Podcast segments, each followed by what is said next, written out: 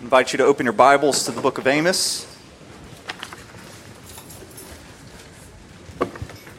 Or you can look in your worship guide. We have it printed on the back page. Amos chapter 8.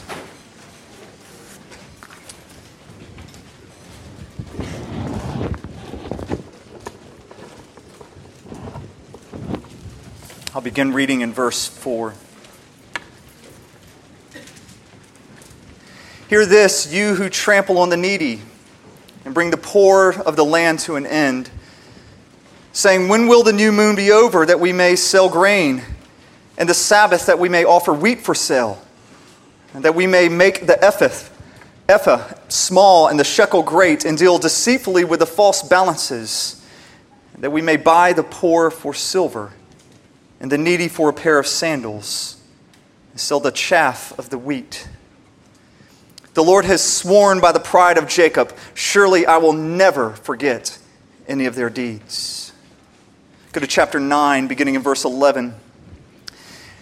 In that day, I will raise up the booth of David that has fallen and repair its breaches, and raise up its ruins and rebuild it as the days of old, that they may possess the remnant of Edom and all the nations who are called by my name, declares the Lord who does this. Behold, the days are coming, declares the Lord, when the plowman will, shall overtake the reaper and the treader of grapes, him who sows the seed. The mountains shall drip with sweet wine, and all the hills shall flow with it. And I will restore uh, uh, the fortunes of my people Israel. And they shall rebuild the ruined cities and inhabit them.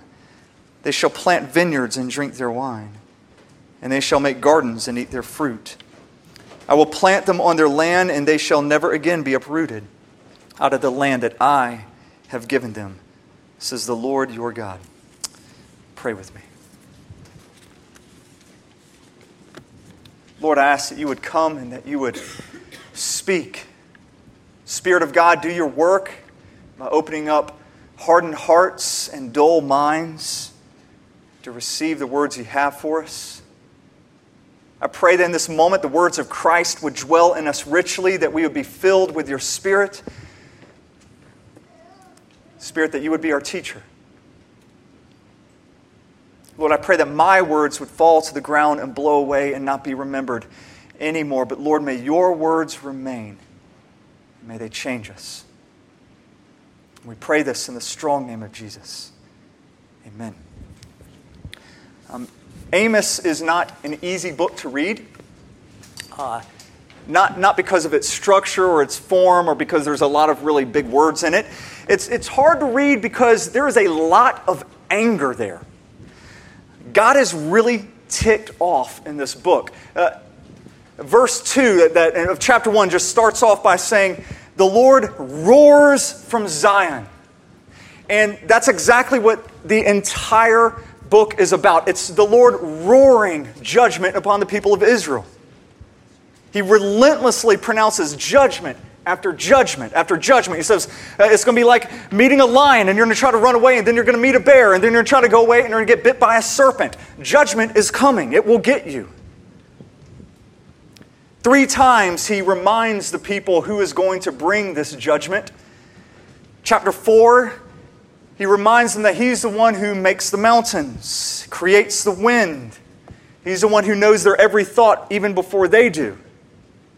Chapter 5, he reminds them that they are about to meet their God who made the stars, who commands the sun, and it comes up every morning. Chapter 9, he reminds the people that they're about to meet their God who, at a mere touch of his finger, makes the mountains melt. And, and so his point being, as he's telling people who he is, is like, you, you don't want me as an enemy. You don't want to tick me off. But God is very angry throughout this book. And poor Amos is the one who has to communicate this anger. Uh, the book is so angry, and I was sharing this with staff earlier, that as I reread it just a few days ago, I laughed. Uh, and, and I realized it was inappropriate at the time that I started laughing. And it was just kind of this, this nervous laughter. I don't know if you've ever been around somebody who just says something. And they say it so blatant, you're like, oh my gosh, I can't believe they said that out loud. And, and Amos does that over and over. At one point, I think it's in chapter 7, he's confronted with the high priest who comes up to him and says, Amos, why all the gloom and doom? Will you please stop? And Amos goes, I hear you. Say, I don't want to do this. I'm not a prophet. I'm not a son of a prophet. I'm just a shepherd. I don't want to be here. But the Lord has made me communicate this message. And He has something to say to you. Your wife is going to be a whore in the city streets. Your children are going to die violent deaths, both your sons and your daughters, in front of you. Everything you hold dear in this life is going to be ripped away from you and given to your neighbors. And you're going to be held captive and taken away and die in prison in a foreign country. And I read that and I laughed. I was like, I mean, who, who says that? Who even thinks that? And yet, that is what God called Amos to say. It's so over the top, it's full of wrath. So you're thinking, so why exactly are we studying this book of Amos? Well, a couple of reasons. For starters, when you find out what makes somebody really angry, you also find out what they're really passionate about, what they hold dear. For instance, if you are really angry over war, you hate war, it's probably because you're passionate about peace. If you really hate adultery or divorce and it just it makes you angry, it's probably because you love the faithfulness of marriage. And so when we see what God is angry about here, we're going to come to see what he is passionate about. And I want us as a church to be passionate about the things that God is passionate about. Probably about 10 of you remember this because about 10 of you were there.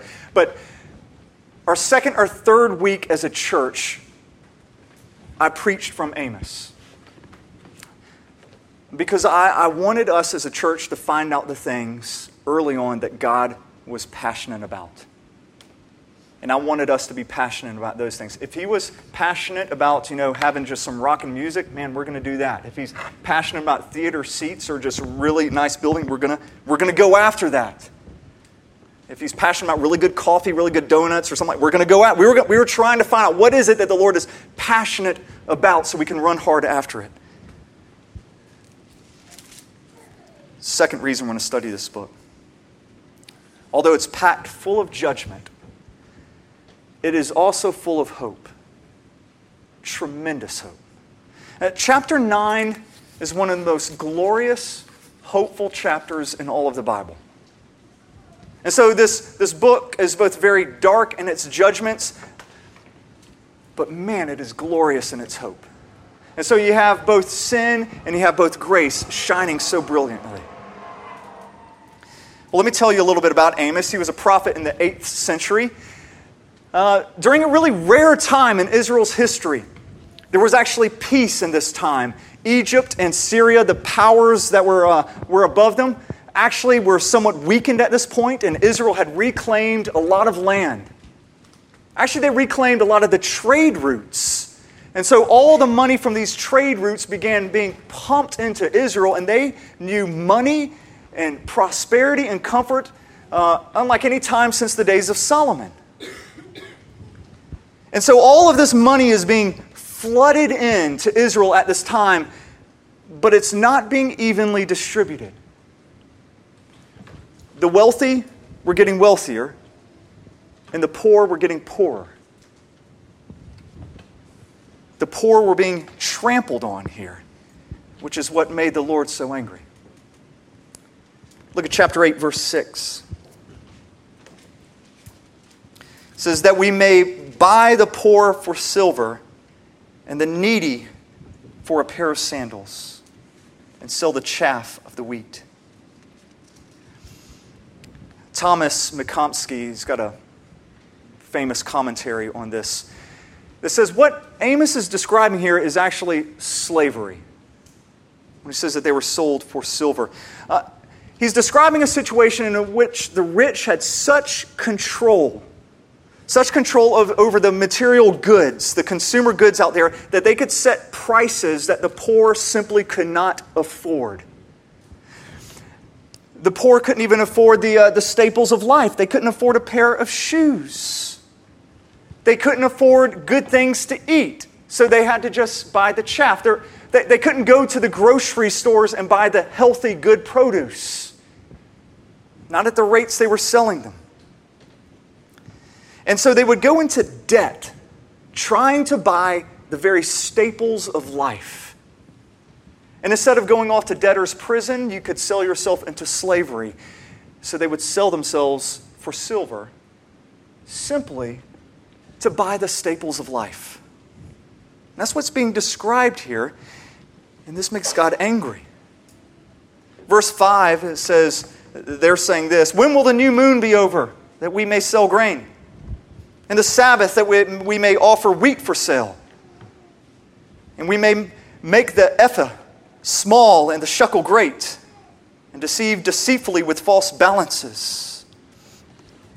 And, and what Amos is describing here is what these people are thinking of during a worship service. It said during the new moons, that's a, a religious festival, and during the Sabbaths. So they're sitting in church and they're having these thoughts. Every minute I sit here in church is a minute I am not out making money. Why do I have to be here? These are the people who they also they tithe. We find out in Amos they were giving, but not joyfully. Every time they gave, they're like, that's one less dollar now that I have because I tithed. And so they're religious. They're in church, they are giving, but they're daydreaming about all of the, the money they're missing out on. How they can no longer buy the dream home. They can, they can no longer purchase all those things they wanted. And this infuriates the Lord. Now, hear this. Um, please hear this. I, most of you, I hope, most of you will look at this situation and think, that's wrong. Uh, I would hope, and most of you would, would even look at it and say, that's sin. Let's just call it what it is it's sin. But you will probably mislabel it. You're going to say, these people lacked charity. These people were, were greedy or they were stingy. That's their problem. That's not how the Lord sees it. He does not call this greed or stinginess alone. That, that's, that's, that's a little bit there. But this is what He calls it. He says it's unjust. He says their problem here is that they are practicing injustice, they're being unjust. And unless you see what's going on here as a matter of justice, you simply don't understand the grace of the Lord in your life. You see, we're going to call giving to the poor an act of charity uh, because we think that all of our possessions and all of our money is ours. And since it's ours, if we give it away, it's an act of charity. And if we keep it, we're just being stingy. And so we think we've worked hard to get where we are in life. We've, we've gone to school, we've made good grades, we've got a job, we've made really good decisions, and so we see all of the things we have, all of the things we've bought as being ours. We've earned them. And therefore, if we choose to give them away, that's an act of charity. If we hold on to them, we're just being stingy. But that's not how the Lord sees it. The Lord says, By my grace, you are who you are. Who gave you your abilities? Who gave you your intellect? Who allowed you to be born in this land of opportunity, in this land of peace, instead of some hut in Sudan where there's only violence and poverty? Who allowed you to get noticed for your job interview? If you're married, who, who allowed you to meet your spouse? who has protected you from a million unseen dangers, who has kept that, that blood vessel from popping in your brain when it popped in somebody else's. Who has preserved your life the time you crossed the line when you were driving and you were texting somebody and you swerved back? You're alive by the grace of God. Everything you have is a gift that He has given you. And so He has given you everything. Everything comes from His hand. And to neglect the poor when God has given you everything is unjust. I think most of us are spiritually middle class and not spiritually poor. We think we are where we are because we're smarter, we've worked harder than those who have less. That infuriates the Lord. I came across an article about 10 years ago by a famous Hebrew scholar Bruce Waltke. Uh, gosh, he's probably 90 years old now, but he, he's got the standard for Hebrew grammar textbooks used in seminaries all over the world. And I came across this article in which he defined two terms from the Old Testament, and it stunned me. He defined the words the righteous and the words the wicked as used in the Old Testament. This is what he says. He says, In the Old Testament, a righteous person is seen as one who understands everything he or she has is from God and so freely gives to others who are in need, even though they now will have less. His exact words are this a person who disadvantages himself or herself for the community. That's the righteous.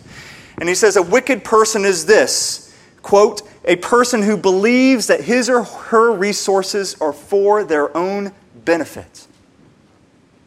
The wicked is the one who thinks they've earned what they have and so they can use it however they please. And they say, nobody else has the right to take what I have earned. That's the wicked in the Old Testament. Some of you don't really like those terms when you kind of, the righteous and the wicked, when they're defined that way. Let me try to put some flesh on this. Um, we meet, as you can see, in the middle of Woodlawn. Uh, statistically, this is one of the worst crime areas, poverty areas, um, one of the worst in education in all of Birmingham. For those of you visiting and you're just now realizing this, we, uh, we do have security watching your car. The education system around here is a wreck. I don't know if any of y'all have even been following the news or, or reading the paper, but the state has actually had to take over for just a little while, take over the city school system because it's such a wreck. And I mean, I encourage if you haven't gone to a city school board meeting, which don't, I mean, you should, you can YouTube the last one. If you're really feeling adventurous, go home and YouTube it, and you have never seen a more inept group of people gathered in a room where I promise you, for about 10 minutes at one time, they're all sitting in a circle looking at one another, and they are wondering if anybody is allowed to second the motion that had been placed 10 minutes earlier. And they're arguing about it for 10 minutes. You're thinking, these are the people in charge of the education for the, for the kids in Birmingham. And seriously, kids, ADD, little children, put them in a room, they could come up with a better plan than what was happening. It's a broken system. Now, picture this a seven year old boy, a seven year old boy who grows up here and goes to this school system or seven year old boy who grows up and goes through the school systems of Mountain Brook or Vestavia or Hoover. That child over the mountain has a thousand times better chance of being productive and successful in life than the child who grows up in the public school system here. Thousand times. There's plenty of blame to go around. Liberals, they're, they're going to blame, to say, hey, it's, it's because of racism, it's because of lack of funding, it's because we need to redraw the, uh, the school districts. The conservatives are going to say, no, that's not the problem. It's family values. The, the family values have gone to pot. I mean, there's no parents coming to the, uh, to the PTA meetings. There, there's no volunteers anymore. There's, they're not seeing a, a healthy environment at home. But here is the one person that n- neither side is going to blame. There's not one side as they're saying, this is what's wrong, this is what's wrong, this is what's wrong. Not one of them is going to point to the seven year old boy and say, You are what is wrong.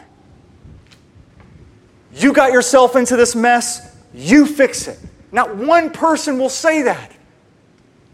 It's not the boy's fault that he's going to have a thousand times less of the opportunity as somebody over the mountain when God looks at such unequal distribution of, of educational resources or of wealth, when he looks at that, he says, This is not because of greed, this is unjust.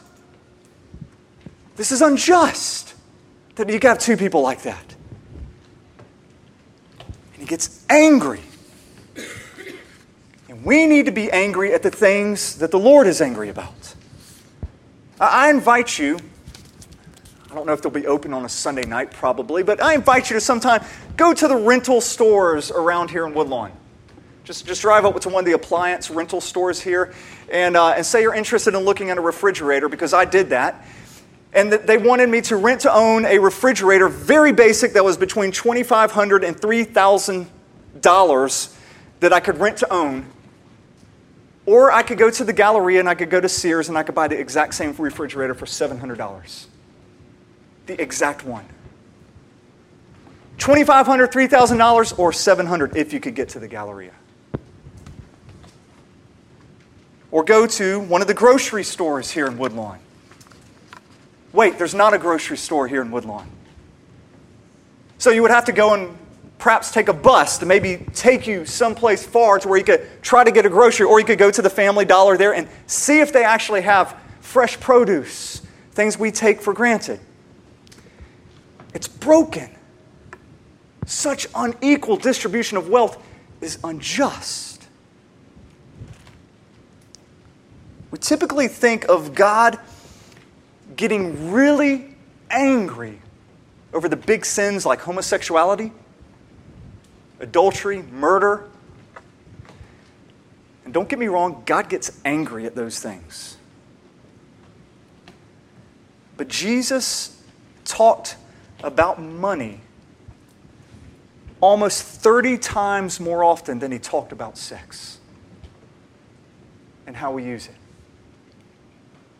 And when we think of God judging places like Sodom and Gomorrah, we typically think it's, oh, they judge them because of that sexual immorality, because of homosexuality. That's why God judged them. But listen to Ezekiel and how he, why he says God judged Sodom and Gomorrah. Ezekiel 16, God says this. As I live, declares the Lord God, your sister Sodom and her daughters have not done as you and your daughters have done. Behold, this was the guilt of your sister Sodom. She and her daughters had pride, excess of food, prosperous ease, but did not help the poor and the needy.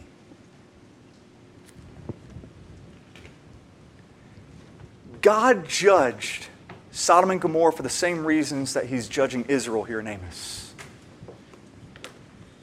They were living in comfort because they thought they deserved it, while everybody else was being neglected.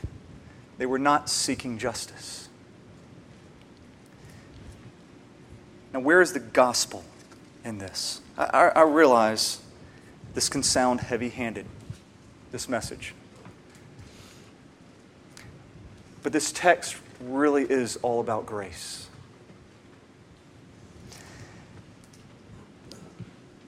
Because if you understand the gospel, seeking justice is the inevitable sign of one who understands they've been saved by grace. Seeking justice is the inevitable sign that one understands you've been saved by grace. It's the inevitable sign that the Spirit of Jesus is living inside of you. Because the gospel tells us this that the Son of God did live in absolute luxury, lived in heaven where he had everything, yet he stepped out of that to become a man, a poor man, much poorer than you or me, born in a barn, laid in straw, grew up with poor parents, had to do hard manual labor working as a carpenter.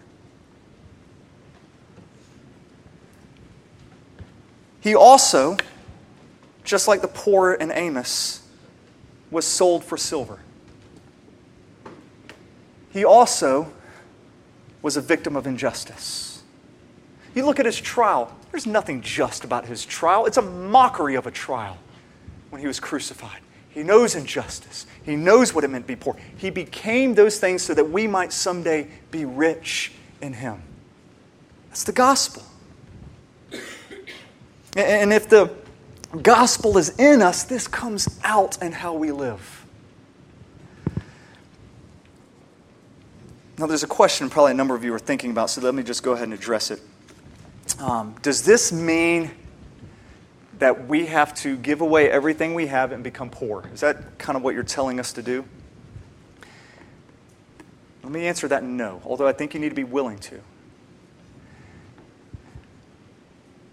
You're called to do a number of things. Um, you're called in the Bible not to be a burden on others. You're called to provide um, for yourself and for your family. As a husband, I am called to protect my wife and my children and to provide for them. These, these are callings. What this does mean, however, is that when looking at my peers, when I compare myself to my peers, I need to live my life in such a way where I am so generous, I have such a heart for the poor that they think I'm borderline insane. Okay? That when my peers are looking at me and they're like, We know you can afford this, we know you can do this, why aren't you doing this? Why are you giving your money here? They need to notice and think that I'm borderline insane. insane. Because the way that we use money is going to reflect the things we most care about. And let me tell you, I, I would just in studying Amos is, man, you're, you can not read Amos and not be convicted. Um, I got a gift card for my birthday. Uh, somebody gave me $50 to go to Academy. And I just remember, like, instantly, like, $50. I'm going to go buy me a pair of shoes, and I've done that before. I don't think a thing about going and, and dropping $50 on a pair of shoes. And I have a job that allows me to not have to really think much about it. I can go and I can buy a $50 pair of shoes. But let me tell you, if I see somebody in need and I feel a prompting to possibly give them $50, I will pray. I will contemplate. I will churn this over my head and I will give, but I will reluctantly give. How is it that I put so much thought, so much effort? It's so much harder to give it away than it is to spend it on me. You know, it makes me think of uh, C.S. Lewis and a friend were out one time and uh, a, a bum off the street came up and asked him for money, and he gave him five pounds. And the guy said, He's just going to blow that on booze. C.S. Lewis said, Well, so was I. and just somehow we, we think, oh, it's, it's perfectly okay. We don't have to think about it when it's about us, but when it's others, that's something we just really got to pray about, really concentrate on, really discern if this is the Lord's will. That's just it's because we're sinful. It's hard to let go of these things. We need the gospel to change us. Now, I mentioned at the start of this message that I taught on Amos and uh, God's heart for justice, really one of our first few weeks. And I just want to say this. I, I wasn't going to do this, but I'm going to. I want to say how encouraged I am in our church that I'm beginning to see, and I have seen over the last few years, more and more people becoming passionate over the things that the Lord is passionate about. Um, it excites me to see so many people who give their time and their money and they're serving at the, uh, the hospitality house just a few blocks away, Birmingham's only family homeless shelter, doing that, or going to Monday night basketballs and doing devotions. For, for those who, who would not be able to afford going to a league, setting that up and doing that with them. Um, it encourages me to see so many of you who are taking jobs or doing things so you can serve the needy when you could so easily take another job in which you can make a killing? And I'm encouraged too, those of you who are actually out working and you're making a lot of money, that you're being very generous. You are seeking justice in the way that you give. Let me pick out a few people here and embarrass them. I'm encouraged. Where's the clings? I'm encouraged with y'all. Uh, that you see education. As a family, we benefit from this. We're living in the city. Our kids, where would they go? They'd fall in the cracks. There's no place for them but that you see, hey, we're going to work and we're going to, we're going to provide education in the city of Birmingham, even though it's a pain to do and to set that and to grow that. You know, that's, that's, that's the gospel. That's seeking justice. I, I'm encouraged. That's right. Amen. You know, another one, I can do this because he's not here. He's actually running a triathlon.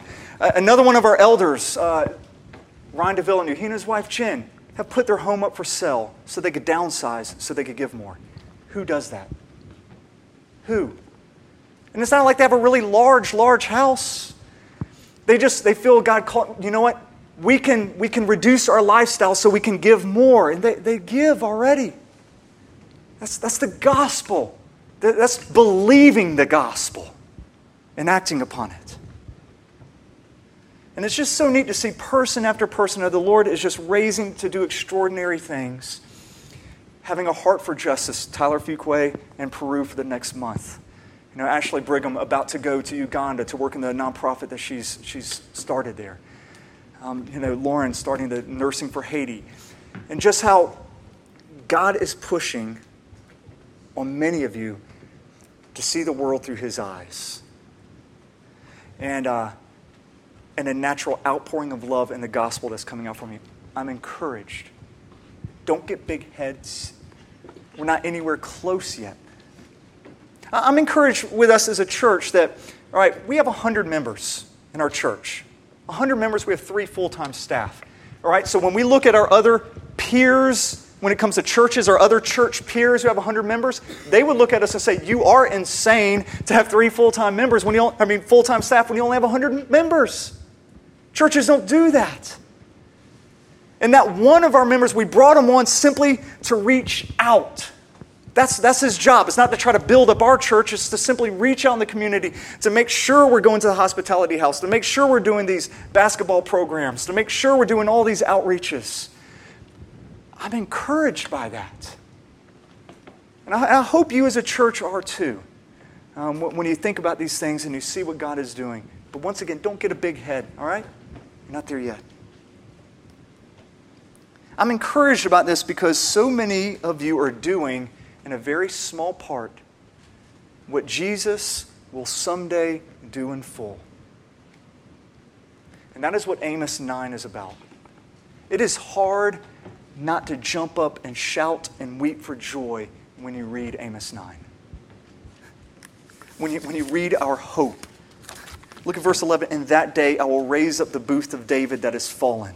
The booth of David, that's, that's the king. A king is going to come back, a king will return. This is Jesus. And repair its breaches and raise up its ruins and rebuild it as in the days of old, that they may possess the remnant of Edom. Edom, the Israelites have never been friends with Edom, they've always been at war with Edom. It's like, but there will be this unprecedented time of peace. And all the nations who were called by my name, declares the Lord who does this. If you remember when we went through Acts, this was quoted in Acts 15 when they started saying, Wait, all these people are coming to know the Lord. You know what's happening? Amos, Amos 9 is breaking through, and the church is getting it to break through.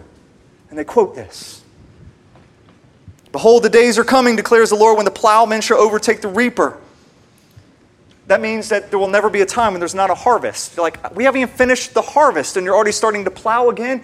Such abundance. The mountains shall drip with sweet wine. Well, the mountains in this day, nothing would grow up on top. But now it says even those unfertile places will be the most fertile places, and they will drip with wine.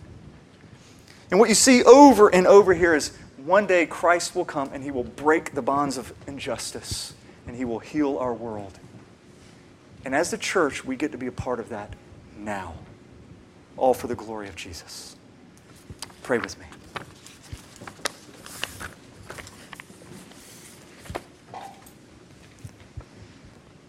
Lord Jesus, right now, off the bat, we want to confess everything we have, everything we are, even our ability to repent and to trust in you is a gift from you. We could claim nothing on our own. By your grace, we are what we are. Lord, and may this radically change us to see the world as you see the world. May we see money as only money and not try to find our identity or our security in it. Jesus, you are hope. You're our rock. And Spirit, I pray that right now you would give us a tremendous faith in our Lord. We pray this in the strong name of Jesus. Amen.